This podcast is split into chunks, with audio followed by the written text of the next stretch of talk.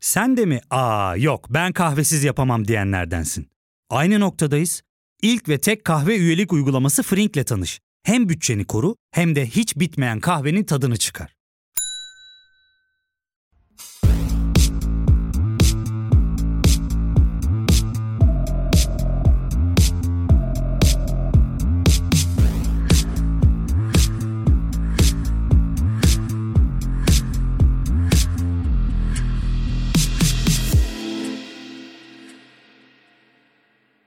Sizde ya da bedeninizde hiçbir sorun yok. Hiçbiri hiçbir zaman sizin suçunuz değildi. Suçlu hissetmenizi ya da utanmanızı gerektirecek hiçbir şey yok. Bozuk değilsiniz. Penetratif seks hoşunuza gitmediği, gerçekleşmediği, bedeninizin henüz evet demek istemediği bir şey olduğu için daha az kadın değilsiniz. Diyor Lorna Meehan, benim hikayem Vajinismus'ta yaşamın başlıklı Irmak Saraç tarafından çatlak zemin için çevrilen yazısında. Bu bölümde Vajinismus'u psikiyatrist Seven Kaptan'la konuşacağız. Şu anda Podbean'in stüdyosunda karşılıklı oturuyoruz. Hoş geldin Seven, nasılsın? Teşekkür ederim. Hoş bulduk.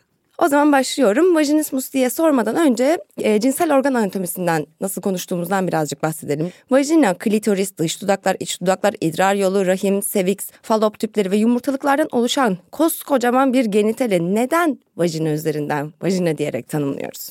Yani aslında iç ve dış genitaller diye ayırmak başlangıçta iyi olabilir. Bazen toplantılarda ya da danışanlarıma da soruyorum. Erkek cinsel organı nedir? Penis. Kadın cinsel organı nedir dediğimde vajina cevabını alıyorum. Neden peki diyorum. Mesela neden penis? İşte oradan zevk alınıyor, işte orası uyarılıyor, işte sertleşme oluyor falan filan. Fizyolojik bir şeyler de oluyor ve haz da aldığı yer. Şahane. Kadında peki neden vajina? Cinsel hazzı vajinadan mı alıyoruz? Hayır. Vajinada belirgin hani gözle görülür bir değişiklik oluyor mu? Sonuçta siz. Dibe dalıp bakamayacağınız için aslında bir takım işte salgılar vesaire oluyor ama bunları bilmiyoruz. Ama direkt bir vajina ataması yapıyoruz. Biraz şeye benzetiyorum ben. Yemek yerken nereden zevk alıyorsunuz? İşte ağzımızdan yani tat almamız ağzımızda olan bir şey. Ama böyle yemek borusu demek gibi bir şey. Değil mi? Yani, Evet, evet. Yemek borusundan keyif alıyorum demek gibi bir şey. Vajina ne cinsel haz ne başka bir şey. Erkeğin cinsel hazzı için bir tür kılıf aslında. Yani şey Kelime de öyle geliyormuş. Kılıç kını gibi bir şeyden kılıf demekmiş zaten değil mi? Şahane. Evet. O kılıca hizmet eden bir kın ve yine erkek cinselliği üzerinden kadının cinselliği, organları vesaire tanımlanıyor aslında herhalde bu. Ee, bir de belki seksi de penisin vajinaya girişi olarak tanımlamaya meyilli olduğumuzdan da işte penisin karşısına vajinayı koyuyor da olabiliriz diye düşündüm. İşte vajinanın penisi en ilgilendiren kısım olması belki de genitalde. Bu yine penis odaklılık. Peki vajinismus nedir? Vajinismus, vajinanın dış 1 bölü 3 kasları istemsiz kasılma özelliğine sahip. Çeşitli bilinç dışı kaygılardan dolayı nedenleri farklı olabilir ama bilinç dışı kaygıya bağlı olarak bu kasların kasılması çoğunlukla girişe engel olacak kadar bir kasılma yaşaması kişinin ya da giriş mümkün olduysa da bu birleşmenin ağrılı olması şeklinde tanımlayabiliriz. Bunun bir de hani, duygusal tarafı var. Cinsel birleşmeye dair bu kasılma devam ederken kaygı, korku gibi olumsuz duyguları da yaşaması, tüm bedenin bazen kasılması, çarpıntı, bazen bulantı, kusma dahi görebildiğimiz şeylerden biri. Yani fizyolojik bir stres tepkisini de kişinin tüm bedeninde yaşaması. Bu kasılma istemsiz oluyor değil mi? Hı hı, istemsiz bir kasılma. Yani bizim bu kasılma üzerinde bir kontrolümüz yok. Ben şu anda a, o kasılmayı canlandırmak istesem kendi bedenimde büyük ihtimalle beceremem. Vajinismus. Vajinismusu fake, yoksa. Fake edemezsin. Evet. Peki vajinismus neden psikoseksüel bir durum? Sebepleri neler ve neden olabilecek faktörler ne der vajinismusa?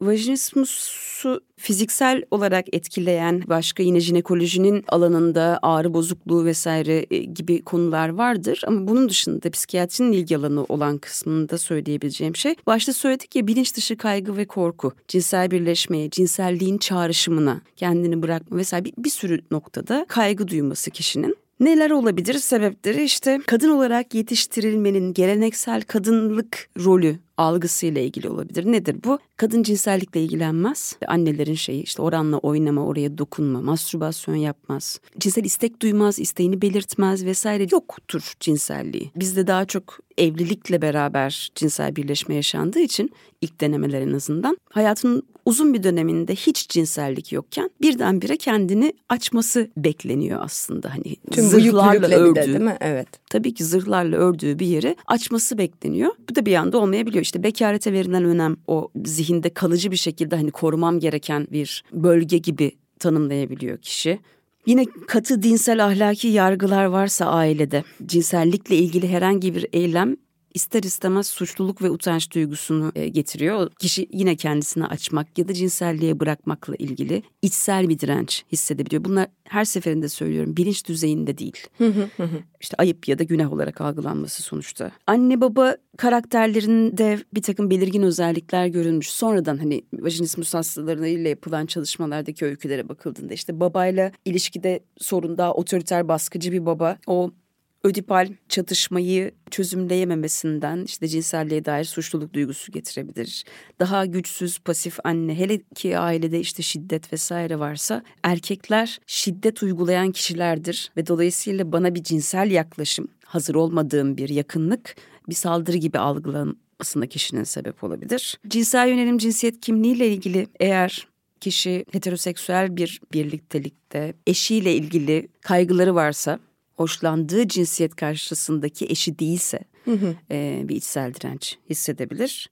Yine cinsel taciz, cinsel travma öyküsü cinselliğe dair algımızı, güvenlik algımızı özellikle bozduğu için sebeplerden biri sayılabilir. Bir de çatlak zemine verdiğim bir söyleşide şeyden bahsediyorsun. Vajinismusu olan kişiler e, partner seçimlerinde aslında daha çok böyle bu konuda onlara destek olabilecek partnerleri seçiyorlar diye. Birazcık orayı açar mısın? Burada bilinç dışı bir seçim olduğundan bahsediliyor. Çoğunlukla böyle daha anlayışlı, pasif, partneri zorlamayacak, uyumlu, bu karakterdeki eşlerin seçildiğini görüyoruz. Cinsellik yaşandığında, bu deneyim yaşandığında kadının yaşadığı kaygı, korkuya bağlı erkek de bu karakterde bir insansa bu çatışmaya girmeye çekinecek ve tamam bırakalım sen hazır olduğunda vesaire gibi çoğunlukla uzun bekleme dönemlerinin olduğu belki evliliğin ilk altı ayında daha denemenin olduğu ama bir yıl sonrasında bunun rafa kaldırıldı artık kardeş gibi olduk noktasında ilişkilerin devam et ikisini de mutlu ettiğini söylemiyorum bunun.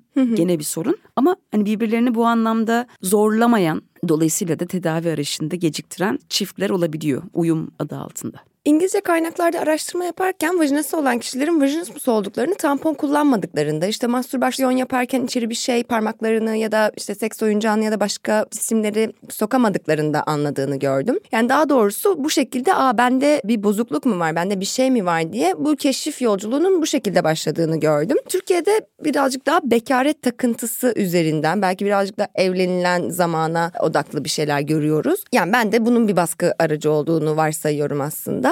Peki belirtiler neler? Yani ne olduğunda genelde insanlar anlıyorlar? Hangi şikayetlerle doktora gidiyorlar? Teşhis sürecinde neler oluyor? Ya da yanlış teşhis sık rastlanan bir şey mi vajinismusta? Neyle karıştırılıyor?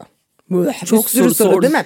Başta belirtileri neler? Nerede insanlar bende vajinismus olabilir mi diye şüphelenmeye başlıyor. Bizim gibi biraz daha işte bu cinselliğin konuşulmadığı muhafazakar ülkelerde takdir edersin ki kadının penetrasyonla giden bir mastürbasyon yapması okey değil. Tampon kullanması. Tampon kullanması okey değil. O yüzden bu deneyimlerde bir vajinismus muyum acaba soru işareti oluşmuyor. Senin de dediğin gibi ilk cinsel birleşmelerde çoğunlukla da evlilikle çünkü öncesinde zaten kaçınılıyor. Bu bilinç dışı kaygıyı kişi bir yerde hissediyor Mesela aldığım öykülerde bazen şunu duyuyorum. Evlilik öncesinde partnerlerle cinsel yakınlık var penetrasyona kadar. Hı hı. Çünkü kendimi evliliğe saklıyordum ya da işte bizim inancımız da bu şekilde gibi ama öncesinde bir cinsel yakınlık var. O cinsel yakınlıkta haz da var, keyif de var, belli bir kaçınma yok. Hatta cinsel birleşmenin olmaması zihinsel bir özgürlük de veriyor. Yani korktuğum şey başıma gelmeyecek gibi. Ne zaman ki cinsel birleşme oluyor oradaki zorlukla anlıyoruz. Ama yine de bunu şeyle karıştırmamak lazım. Bir de ilk gece korkusu diye bir şey var. Hı hı. Türkiye'de yapılan bir çalışmada kadınların yüzde 54'ü ilk cinsel birleşmeyi deneyimlediklerinde kaygı, korku ya da sıkıntı neyse acı vesaire tanımladıklarını söylemişler. Bunların sadece yüzde 17'si ilerleyen bir sıkıntı, kasılma vücutta ve cinsel birleşmeye engel olacak bir sıkıntı tarif etmişler vajinismus yönünde. Hı hı. O yüzden... Yani %17'si vajinismus teşhisi mi?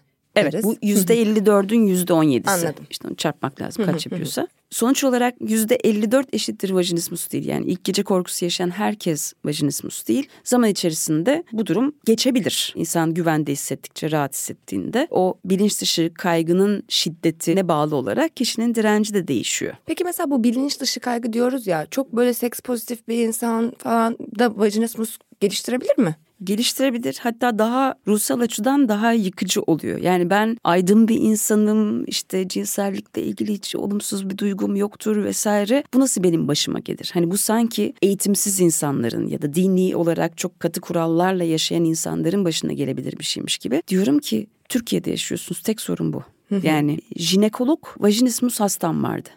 Onu söyleyebilirim. Yani hani kadın işi vajina ama o bilinç dışı kaygılar bilgiyle toparlanabilecek bir düzeyde olmayabiliyor.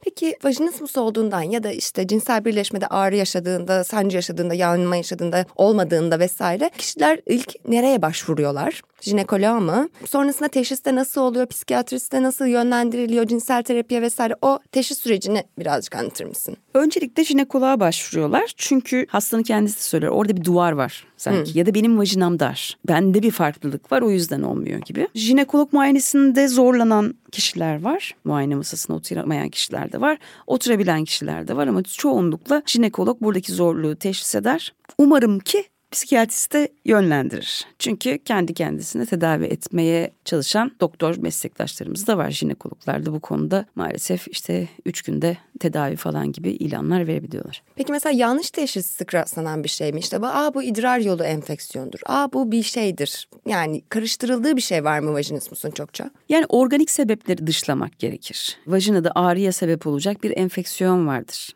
bilmiyorum başka yapısal bir şey vardır. Ama hani gerçekten bir darlığın olması vesaire çok sık görülen durumlar değil. Ama ilk etapta psikiyatriste gelse dahi biz mutlaka bir jinekolojik muayene isteriz. Bu durumları dışlamak için kendi tedavi sürecimiz işte bilgilendirme şu bu devam ederken lütfen bir jinekolojik muayeneden de geçin deriz. Oradan da bir durum bildirir neyse muayene bulgusunu alırız ve öyle devam ederiz bunları dışlamak adına. Peki vajinası olan herkesin etkilenebileceği vajinismusun görülme sıklığı nedir? Bununla alakalı sanırım bir de kocaman bir data eksiği var. Birazcık belki neden o data eksikliği var ondan da konuşuruz. Cinsellikle ilgili çalışmaları yapmak çok zor. Bir yanı bu. Ee, Türkiye'de de öyle özellikle. Bir de vajinismus da geniş bir spektrum. Yani cinsel birleşmeye izin veren durumlar var, izin vermeyen durumlar var. İzin veren durum başlarda zorlandık ama sonrasında işte cinsel birleşme oldu ama hep ağrılı oldu. İsteksizlikle gidebilir ya da hiç gitmeyebilir. Çünkü zevk alsa da almasa da canı yansa da yanmasa da bu onun katlanması gereken bir şeydir. Eşine karşı vazifedir gibi baktığı noktada hangi bilimsel netlikteki değerlendirmeden bahsedeceğiz. Hı hı. Yani hani kendini öncelediği bir yer yok çoğunlukla. O yüzden de çok kaçıyor arada. Dünyada yüzde bir, yüzde altı gibi oranlarda verilmiş. Bazen yüzde on denmiş. Dediğim gibi bizim ülkemizde de yüzde on yedi 25 vesaire arasında olgu sıklığı bildiren çalışmalar var. Bayağı yüksekmiş Türkiye'nin oranı. Yani neredeyse 5 kişiden biri 4 kişiden biri. Evet yani gibi. şöyle pek çok cinsel işlev bozukluğu olmasına rağmen en sık başvuru sebebi vajinismus. Yüzde 65-75 oranında cinsel işlev bozukluğuyla başvuranların vajinismus olduğunu biliyoruz. Peki mesela ereksiyon bozukluklarına dair daha net bir data var mı elde? Var tabii ki. Yani ben de oraya şeyin notunu almış yani ereksiyon bozukluğu ve bunun tedavisi e, söz konusu olduğunda bir sürü reklam görebiliyoruz o bannerlardan oradan buradan pap pap pap pap pap hani bilmiyorum penisim olduğu bilgisini size kim sattı bilmiyorum yanlış bilgi satılmış size ama bir sürü bana da çıkıyor vesaire ya da öyle bir ayrım da yapılmıyorsa algoritmada ama vajinismusa dair gördüğümü hatırlamıyorum mesela ben. Sen hiç gördün mü öyle bir reklam çıktığı? Beni travmatize eden şeyler gördüm. Şöyle ki hacamat yöntemiyle vajinismus tedavi ediyoruz diye bir şey gördüm ve gözümde canlandıramadım. Korku filmi gibi falan geldi. Yani ne yapıyorsunuz acaba? Sülükle tedavi hı hı. ilanı gördüm falan. Bu korku filmi şey evet, e, evet. konusu olacak şeyler. Ama dediğin gibi aslında yani böyle reklam panolarında lanse edilecek bir şey yok. Çünkü erkeklik satılır. Hı hı. Yani o, o noktada vajinismus kadının bir eksikliğidir, bir kusurudur gibi algılanır. Ya da kadın cinselliği genel olarak çok gündem olacak değerde değildir. Yani hayatı boyunca vajinismusla yaşayan insanlar da büyük ihtimalle var tedavi sürecine başlamayan diye tam yani onun da datasını bilemiyoruz gelmeyince ama evet, olduğunu evet. tahmin ediyoruzdur yani herhalde. Ağrılı cinsellik yaşayan kişilerin belli bir oranı vajinismustur. Hatta belki de yüksek oranı. Türkiye'deki en yaygın cinsel işlev bozukluğunun cinsel isteksizlik ve anorgazmi olduğunu ancak tedavisine en sık başvurulanınsa vajinismus olduğunu söylüyorsun. Cinsel isteksizlik ve anorgazminin kısaca tanımını yapıp durumun neden böyle olduğunu yani neden bunlar daha sık görülürken tedavisine en sık başvurulanın vajinismus olduğunu açıklar mısın? Anorgazmi yaşam boyu ya da belli durumlara bağlı olarak yani dönemsel olarak kişide süreyen ya da tekrarlayıcı bir şekilde orgazm olamama durumu. Cinsel isteksizlikse yine süreyen ya da işte tekrarlayıcı bir şekilde hem cinsel eyleme girmekle ilgili bir isteksizlik hem de cinsel fantezi, cinsel uyarılmanın vesairenin azalması. Yani mastürbasyon yapma isteğini de duymaması. İlla partnere karşı bir isteksizlik değil, cinselliğin kendi gündeminden kalkması gibi düşünebiliriz. Ama bu aynı zamanda bir cinsel işlev bozukluğu diyebilmek için kişinin kendisinde bir huzursuzluk, bir sıkıntı da yaratmalı. Mesela aseksüellik gibi bir durumla karşılaştırılabilecek bir durumda değil bu noktada. Hı hı. Ya orada mesela 6 ay boyunca benim olağanımdan farklı bir seyir izlediğinde mi ben de cinsel isteksizlik var sanırım seven diyorum ve aslında evet. teşhis alıyorum. Minimum 2 aydan fazla olmak üzere gibi kodlayabiliriz. Ama sonuçta ben bundan rahatsızım ve bu durumu değiştirmek istiyorum bu ilişkimde ya da benim hayatta algılayışımda ben niye bunu yaşıyorum diye bir zorluk yaratmalı, bir soru işareti yaratmalı ve biz bunun sebeplerini araştırıp neyse daha çok tedaviler, bilişsel davranış tedavilerdir. Orada ilerleyebiliriz.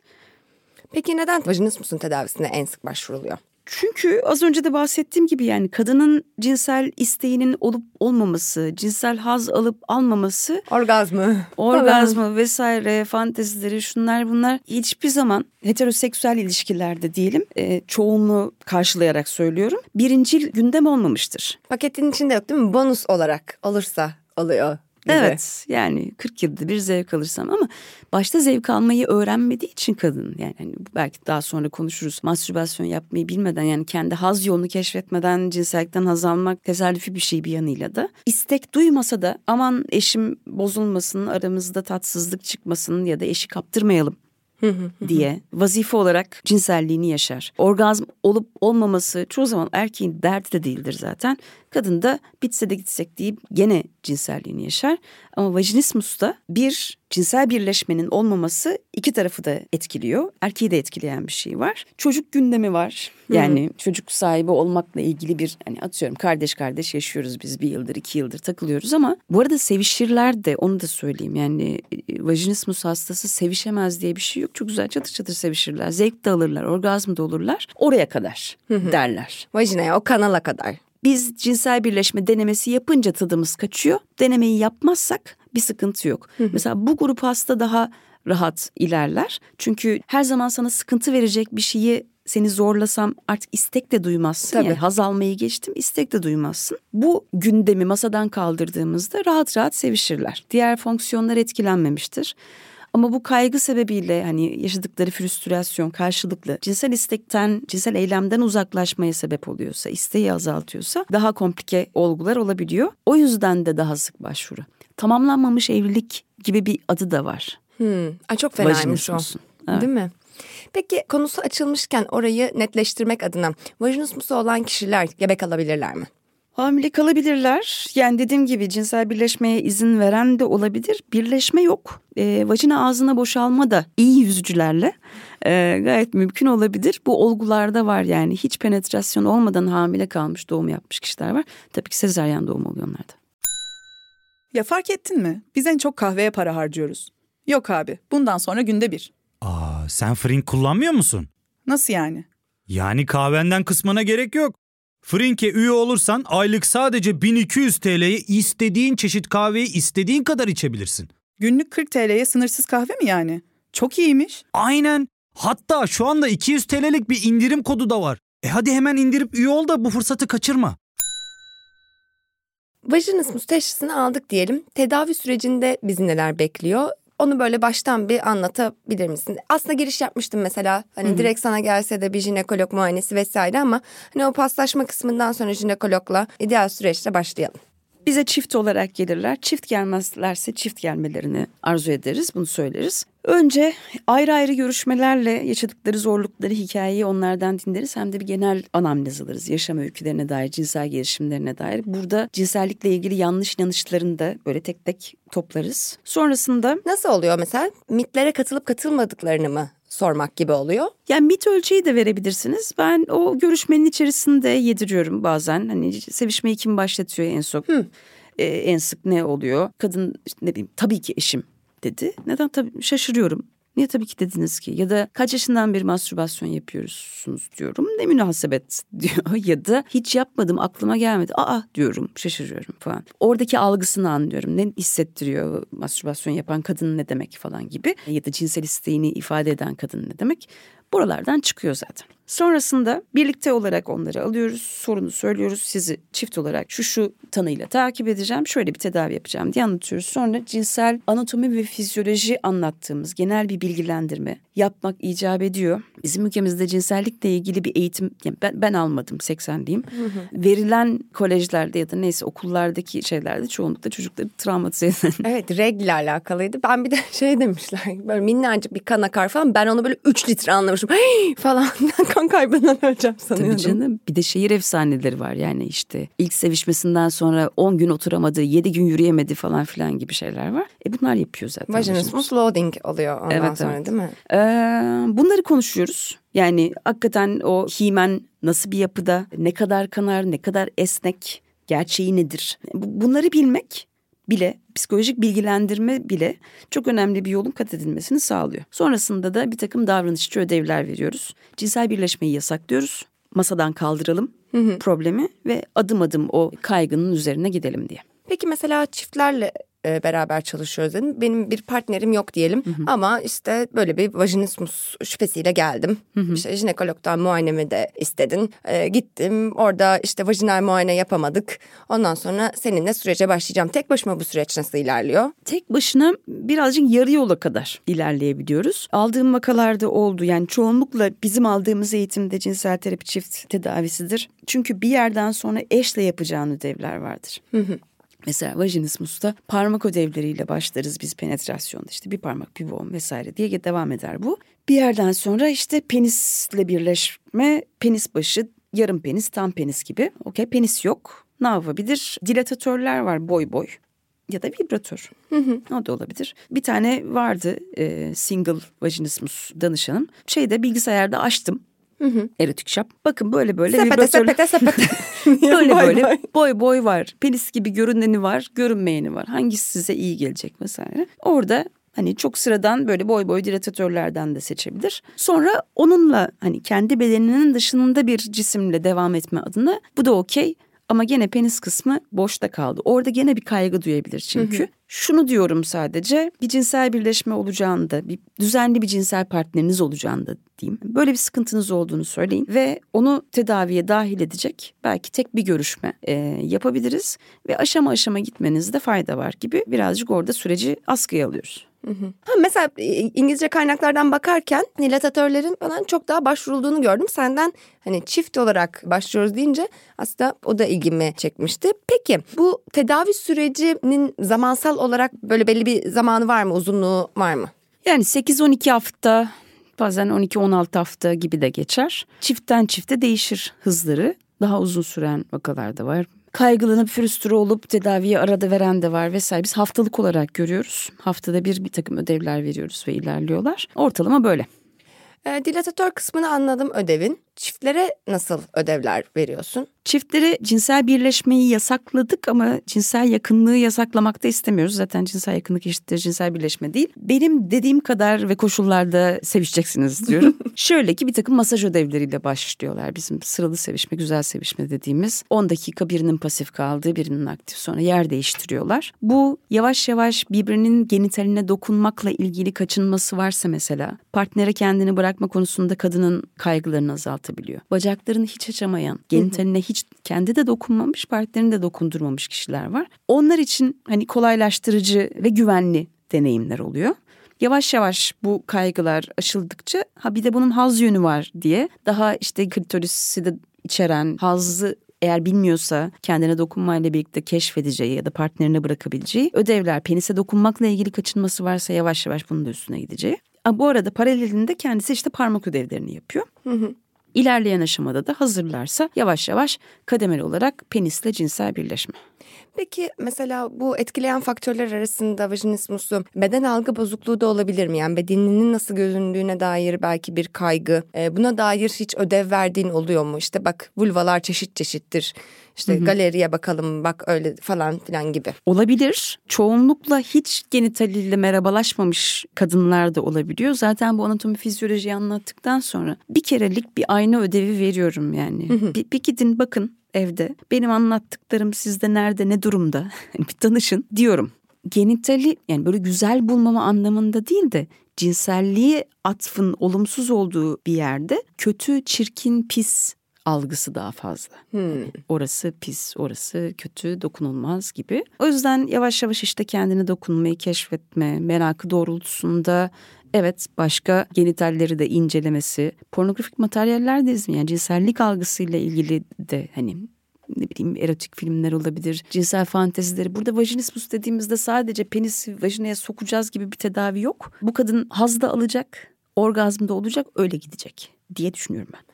Yani bir nevi aslında mastürbasyon süreci de var gibi. Yani bir tek başına yaptığı en azından Bil- egzersizleri. bilmiyorsa bunu da öğretmeden geçmek istemiyorum ben. Kullansın kullanmasın ama hani kendi hazzını keşfetsin ki partnere de öğretebilsin. Bu arada tabii ki erkeğe de bunun ne kadar önemli bir şey olduğunu ve birlikte öğrenebileceklerini, eşini bu anlamda teşvik etmesi gerektiğini vesaire o konuşmaların arasında geçiriyorum. Peki çok garip grup tırnak içinde tedavilerden bahsettin. Ee, birazcık nelere dikkat etmek gerekiyor? Sülük. Ya, bununla alakalı bir, bir yardım aranırken, tedavi aranırken nelere bakmak lazım? Ya düşünsene benim aklıma şey geliyor ya içeri kaçarsa nasıl çıkaracağını bir sürü şey çok korkunç bir şey o. Neyse şöyle düşünüyor insanlar. Mesela alkol almak, anestezi almak.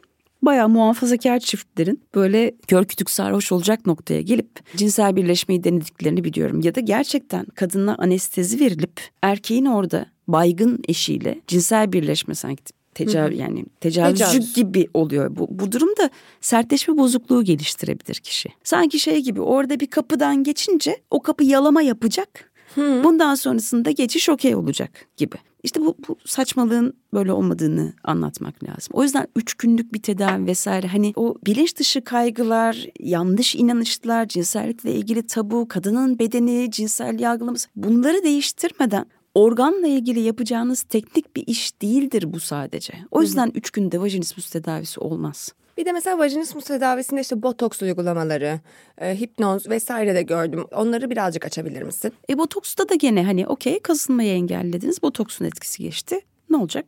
Gene Devam. Devam edecek. Diğer bütün yöntemler geçici çözümler oluyor. Bu çok sıkıntı verici bir hastalık. Yani bizim psikiyatride cinsel işlev bozukluğu alanında uzmanların en sevdiği hastalıktır vajinismus. Çünkü bu kadar kısa tedavisi olan, bu kadar teknik böyle tak tak tak ilerleyen çok az hastalık var psikiyatride. Depresyon daha zor. Biz çok seviyoruz ama hasta için çok sıkıntılı. O yüzden de o sıkıntıya bağlı olarak üç günlük çözümü, bir günlük çözümü tercih ediyor tabii ki. Ne kadar zorlayıcı olsa da yani anestezi alayım okey, sülük okey diyebiliyor. Ama işte güzel güzel bu bir anlatılsa, eğitimleri verilse, jinekolog arkadaşlar da burada destek olsa ne diyelim yanlış tedavilere yönlenme herhalde azalır. Yani doğru tedavi de aslında jinekologla psikiyatristin paslaştığı, daha sonrasında yetkili psikiyatristin cinsel terapi yaptığı süreç değil mi? Evet. Tamam. Peki tedavi için sana gelen kişilerin en çok sorduğu sorular ne oluyor sana? Bir, iyileşecekti mi? Geçecekti mi? Orada bir duvar var mı yok mu vesaire. Ne kadar sürecek? Bunlar konuşuluyor. Ee, genellikle böyle yani hazla ilgili ya da başka bir şey değil de kaygıyla ilgili. Ve tedaviyi anlattığımda başta bakın bir takım parmak ödevleri vereceğim dediğimde irkiliyorlar Azal. Ya da anatomi fizyoloji anlatıyorum dedim ya. Benim görselim bir çizim. Gerçek fotoğraf değil. Onu görünce bile kadın irkiliyor ya da pozisyon değiştiriyor bir şey yapıyor. Bu ödevleri yapmak zorunda mıyım? Bakamıyorum bile ya da sıkıntı veriyor diyebiliyor. E diyorum ki okey doğru tanı koymuşuz o zaman. Yani- Malumun ilanı gibi. evet evet bunu kolayca yapacaksınız ben yanlış tanı koymuşum demektir. Peki neye iyileşme diyoruz vajinismusta? Tedavi sonucunda kişilerin genelde elde etmeyi bekledikleri şey ne oluyor? Cinsel birleşme sırasında kasılma olmadığında bir duyum olarak kasılma hissetmemesi, duygusal açıdan da kaygısız ve rahat olması. Ee, bunları sağladığımızda okey süreç tamamlanmıştır. Cinsel birleşmeyle beraber de bu kasılmayı hissetmeyecek. Farklı pozisyonlar vesaire bunun rahatlığı olacak. Artık içsel olarak herhangi bir kaygı, huzursuzluk ve kaçınma eşlik etmeyecek cinselliğe ve yavaş yavaş artık hazza yönelik adımlar olacak bunlar. Bu durumda okey tedavi bitmiştir. Hı hı. Peki vajinismus tedavi edilmeden kendiliğinden geçer mi? Ya bu çok tehlikeli bir soru. Öyle mi? Tehlikeli Evet. olduğunun altını çizelim o zaman. Çünkü Evet. ya şöyle tehlikeli geçebilir ama geçmez demek istiyorum. Anladım. Çünkü zaten dirençli ya kişi gelmekle ilgili vesaire bir huzursuzluk yaşıyor. Saldım çayıra deyip 13 yıl sonra gelen çiftler var. Yani o 13 yılda hiç cinsel birleşmenin olmadığı işte kardeş kardeş takıldıkları onların söylemiyle bu arada evlilikler olabiliyor. Gerçekten geçenler de var. Dedim ya başta bir cinsel birleşmeyle ilgili ağrılar şunlar bunlar oluyor. Yılların içerisinde o ağrı da geçebiliyor. Ama hani sayısal olarak oran nedir dedim ya araştırmaları yapmak zor. Onu bilmiyoruz. O yüzden baştan geçmez gibi bakmak ve en azından bir bilgilendirme için bir destek almalarını öneririm ben. Çünkü bazen sadece vajinismusun birazcık sebeplerini konuşmak, anatomi ve fizyolojiyi anlatmak. Bu nasıl bir organ biliyor musun? Bak öyle bir esnek ki işte bir parmağını soksan, soksan o kadar genişleyecek. Bir bebek kafası çıkabiliyor. Hatta kafa da değil tek kafa çıksa olmaz. Omzu da kurtaracaksın sonra flop diye çıkacak işte. Ya böyle bir organdan bahsediyoruz.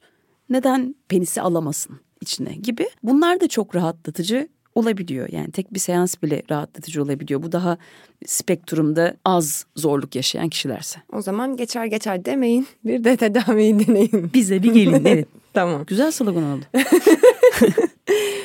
Vajinismus olduğunu bildiğimiz partnerimize nasıl yaklaşmalıyız? Partner ya da partnerler vajinismus tedavi sürecini nasıl kolaylaştırabilirler? Bu ikinci ek soruyu aslında cevaplamış olduğun e, çiftleri aldığın süreçte ama ben o bahsettiğin diğer partnerim diyeyim. Yani işte sevgili oldum vajinismusu olan biriyle. Bana ne söylerdin? Bir cinsel birleşme denemesini durdurun verdim. Çünkü tekrar tekrar travmatize etmek o kaygıyı pekiştirmekten başka hiçbir işe yaramaz. Yardım alma konusunda destekleyici, teşvik edici olmak önemli. Cinsellik tamam sadece birleşme değildir. Farklı bir sürü şeyler yapabilirsiniz. Bunu yapmaya devam edin. Yani cinsellikten kopmayın ama bu kadarıyla da yetinmeyin. Yani yatağa kaygı girmesin. Niye giriyor? Hiçbir anlamı yok. Bu çok keyifli. Ben dondurma yerken kaygı duymuyorum. Sevdiğiniz bir şey yaparken kaygı duymak zorunda değilsiniz. Bu ne olursa olsun. Yani atıyorum. Orgazm olacak mıyım, olmayacak mıyım kaygısı da olabilir. Sertleşeceğim mi, işte erken boşalacağım mı kaygısı da olabilir. Bunların olmadığı bir cinsellik sağlıklıysa okey o zaman burada bir sorun varsa adını koymak ve destekleyici olmak iyi gelir. Peki vajinası olan kişiler hayatlarının her döneminde vajinismus olabilirler mi? Vajinismustan iyileştikten sonra vajinismus tekrarlayabilir mi? Nedenlerini sayarken cinsel travma vesaire demiştik ya. Evet. Bu mesela hayatın herhangi bir yerinde bir kadın cinsel travmaya maruz kalsa sonrasında cinsel birleşmelerde zorluk vajinismus bu travmaya bağlı olabilir. Vajinismus bir kere iyileştikten sonra yüzde yüz iyileşir ve bir daha tekrarlamaz.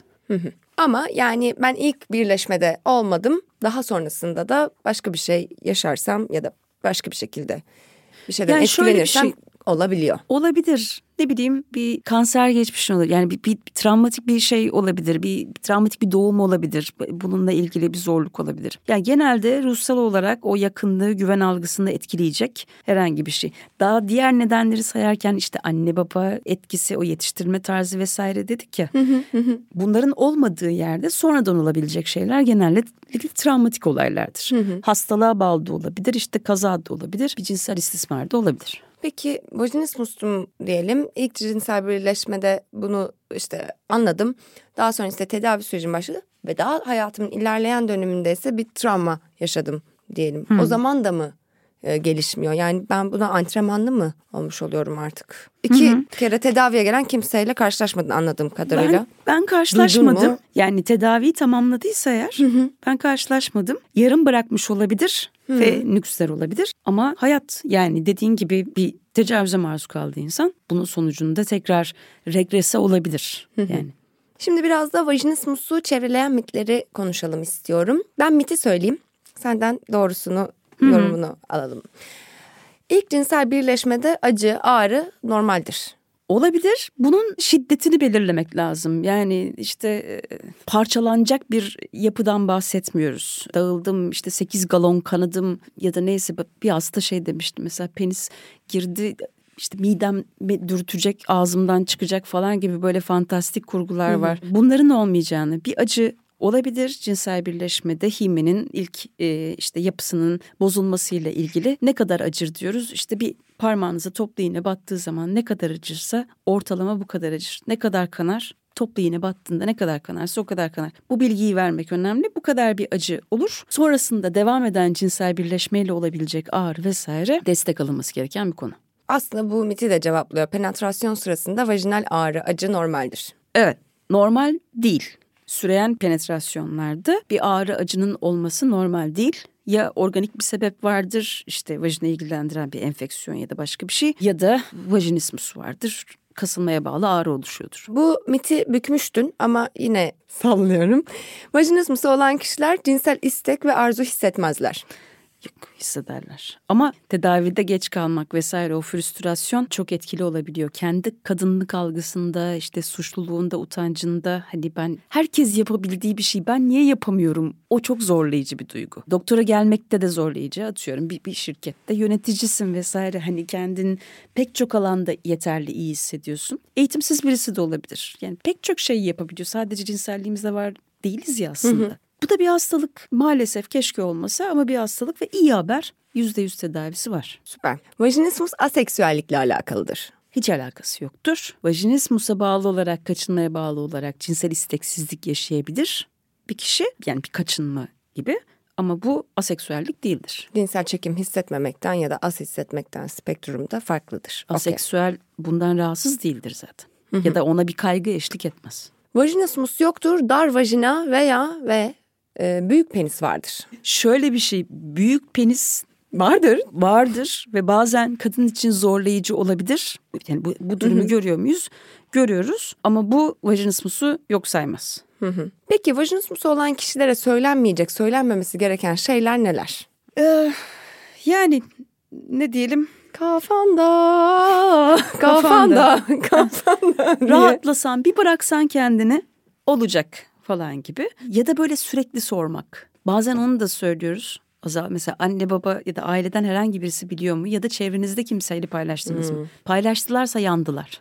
Durup durup oldu mu oldu mu oldu mu e dur da yani hani zaten kaygı hissediyor. Bir de tepelerinde onların soruları baskıları onu da ortadan kaldırmamız lazım yani. Hani evet öyle kafanda şöyle yapın böyle yapın öyle geçmez. Ya da erkeğe mesela bazen şey derler hani biraz zorla sen de bilmem ne falan. Öyle olmayacağını biliyoruz yani zorlamayla olmayacağını. Çok çok teşekkür ediyorum Seven. Ekleyecek bir şeylerin var mıdır? Ee, yok. Teşekkür ederim. Çok keyifliydi. Ben de çok teşekkür ediyorum. Mental Kültüris'in asıl Instagram hesabı topluluk kurallarını ihlal ettiği gerekçesiyle yine kapatıldı. Şu anda mental.kültüris hesabından paylaşımlara devam ediyorum. Bu hesaba vajinismusa dair sevene sormamı istediklerinizi yazmanızı istemiştim. Sorularınızı bölümün içine olduğunca yedirmeye çalıştım mitlere, sorulara vesaire. Umarım cevap olabilmiştir onlarda.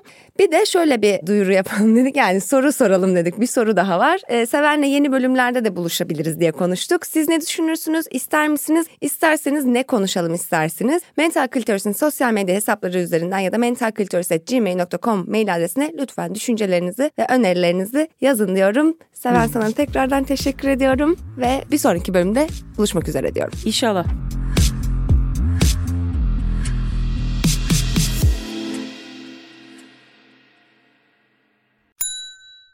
İlk ve tek kahve üyelik uygulaması Frink, 46 ildeki 500'den fazla noktada seni bekliyor. Açıklamadaki kodu girerek sana özel 200 TL'lik indirimden faydalanmayı unutma. Hadi sen de Frink üyeliğini başlat, kahven hiç bitmesin.